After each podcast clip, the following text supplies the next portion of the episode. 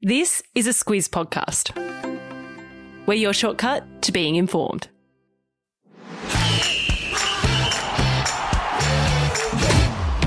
Good morning. This is Sport Today, your weekday sports news podcast that puts you ahead of the game. I'm Sam Ferris. And I'm Martin Gabor. It's Thursday, the 16th of June. In your sport today, the NRLW competition expands. The Demons skipper goes down. Hungary devour England in football. And an Aussie enters the record books. This is your sport today. For those of you expecting to hear Lucy, she has had some technical difficulties today. So we've called up Martin Gabor. Martin, thanks for coming on a Thursday.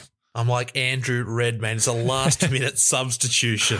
Let's hope it's just as good. But we're going to start today with some rugby league news because there was a fair bit happening in footy yesterday. A couple of international squads were announced for next week's test matches.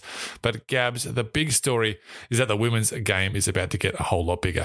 Yeah, well, we thought that the NRLW was going to go from six teams up to eight next year, but the NRL, they've announced yesterday that they're going to expand the comp even more, adding four new teams to make it a 10 team comp in 2023. Now, the new clubs are the Raiders, the Cowboys, the Sharks, and the West Tigers, and they're going to join the six current clubs that played a little bit earlier in the year.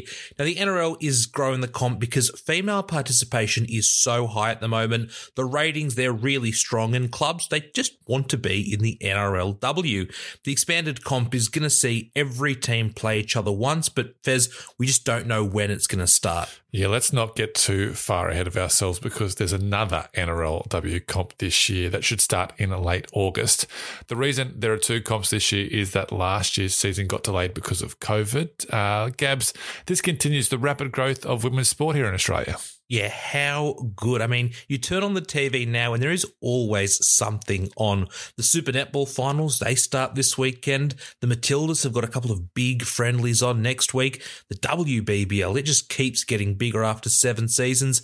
And the upcoming AFLW comp is going to feature all 18 teams for the first time, with the Swans, Hawks, Bombers, and the Power going to join this year. Now, just like the NRLW, that comp should start in August, and I'm already counting down the days. Not long to go, Gabs. Don't peak too early. All right. That's my tip for you. Uh, look, I've chucked a link in the episode notes that breaks down everything you need to know about the new NRLW comp.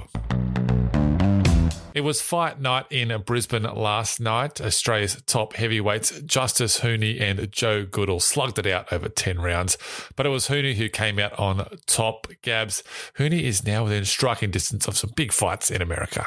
Yeah, this was a really big result for Huni last night. The big guy, he was too quick and way too powerful for his old sparring partner, Joe Goodall, winning the fight by unanimous decision. Now, it means that Huni now holds the WBO Oriental, the IBF Pan Pacific, and the WBC Australasian heavyweight titles. And he's also ranked inside the top 15 in three of the four boxing organizations. So, Fez, that means some big fights overseas could be just just around the corner for Huni.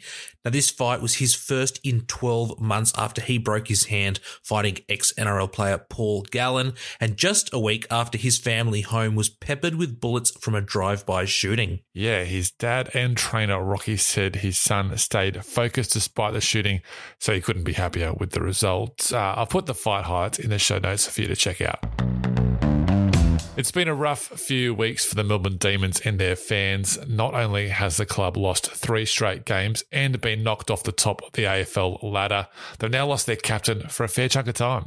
Yeah, D's captain Max Gawn, he's out for up to five weeks with an ankle syndesmosis injury. Now, if you don't have a medical degree, that's also known as a high ankle sprain. Gawn, he hurt his ankle and his back in Melbourne's loss to Collingwood on Monday at the MCG, but it's not all bad news for Gawn. He doesn't need surgery on this injury, so he could actually be back as soon as three weeks. But it is a blow because Gawn is an All Australian ruckman and is very good in the air. But Fez, the D's should get back another All Australian, and that's defender Steven May. He missed the past couple of games through concussion and suspension for punching on with teammate Jake Melksham. Yeah, the AFL have just concluded their investigation into that and they are satisfied with the club's punishments. Uh, we won't see May back until next round because the D's have the bye this week. Uh, they actually play the new number one team, the Lions, next. That one's on Thursday, June 23 at the MCG. Let's talk a little bit of golf now because the third men's major starts tonight at the Country Club in Brookline, Massachusetts. It's the US Open, and Gabs, we've got seven Aussies in the field. Yeah, lucky number seven. And our best chance is the man with that mullet, the world number six men's golfer, Cameron Smith. Now, he's rated the best shot to be the third Aussie to win the US Open and the first since Geoff Ogilvy did it back in 2006.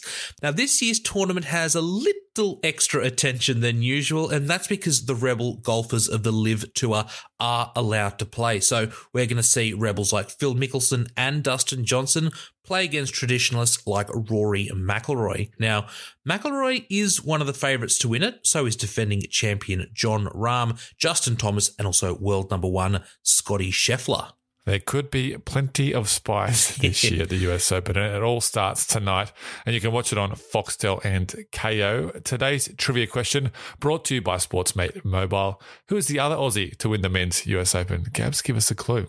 Yeah, well, this was more than 40 years ago, so just a little bit before my time. Just a little bit. Uh, find out the answer at the end of the show.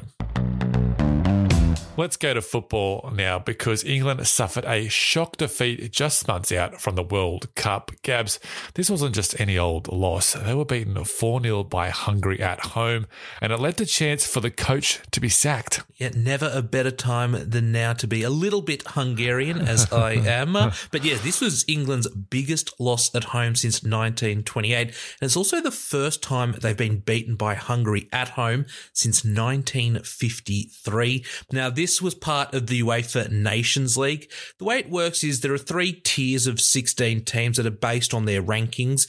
It's a bit like club comps because the teams that win groups in leagues B and C can get promoted while the countries that finish fourth get relegated. Now, Fez, this is just the third time the comp has been played and it's held every two years. England, well, they're currently last in Group A3 on two points and they've scored just one goal in their four games. And it doesn't get any easier for them. They play Italy and Germany in September and need to win to avoid relegation. Those games are really important because after that, they play Iran in their first World Cup game on November 22. We're going to cricket now, and Australia has a new star batter on the scene. His name is Steffan Nero, and he plays in the Australian blind cricket team. And this week, he set an unbelievable world record. Opening the batting for the Aussies in a one dayer on Tuesday, Nero smashed a world record 309 not out and he did it in just 140 balls against New Zealand in Brisbane. Now, that beat the old record of 262 not out set by Pakistan's Masood Jan back in 1998. Nero, he hit 49 fours and one six, and that all comes after he hit a century in each of the first two T20s. Now, blind cricket, it is played with a plastic ball with ball bearings inside that make a noise. The ball is then bowled underarm with larger fluorescent stumps Teams of 11, they must include four players that are totally blind, three partially blind, and up to four who are partially sighted. Nero and the Aussies, they're currently playing in the International Inclusion Series, which also features deaf and intellectually disabled teams just incredible. I've put the highlights in the show notes. Check out Nero's reverse sweeps. He hits them better than Aussie star Glenn Maxwell. Check it out. Time for Catch This, the stuff that caught our eye, what's coming up. And I'll tell you what caught my eye was Nick Kyrgios's win over Stefanos Tsitsipas in the Halle quarterfinals. Some of his shots were out of this world, as per usual from Nick Kyrgios. I'll put the link to the highlights in the show notes. Uh, Gabs, what about you? Yeah, I'm getting a little bit colder. The Stanley Cup, it starts today. the Tampa Bay Lightning, they're looking to win their third straight title. They play the Colorado Avalanche, and game one starts at 10 a.m. Uh, as for today's trivia question brought to you by Sportsmate Mobile, name the other Australian to win the men's US Open golf tournament. We know Geoff Ogilvy won it in 2006. Who's the other one, Gabs? David Graham, and he did it back in 1981. That'll be some handy pub trivia this week, no doubt. Uh, all right, that is us done for today. Gabs, thanks for filling in and thank you for listening. Uh, we'll be back tomorrow, hopefully with Lucy. We'll catch you then.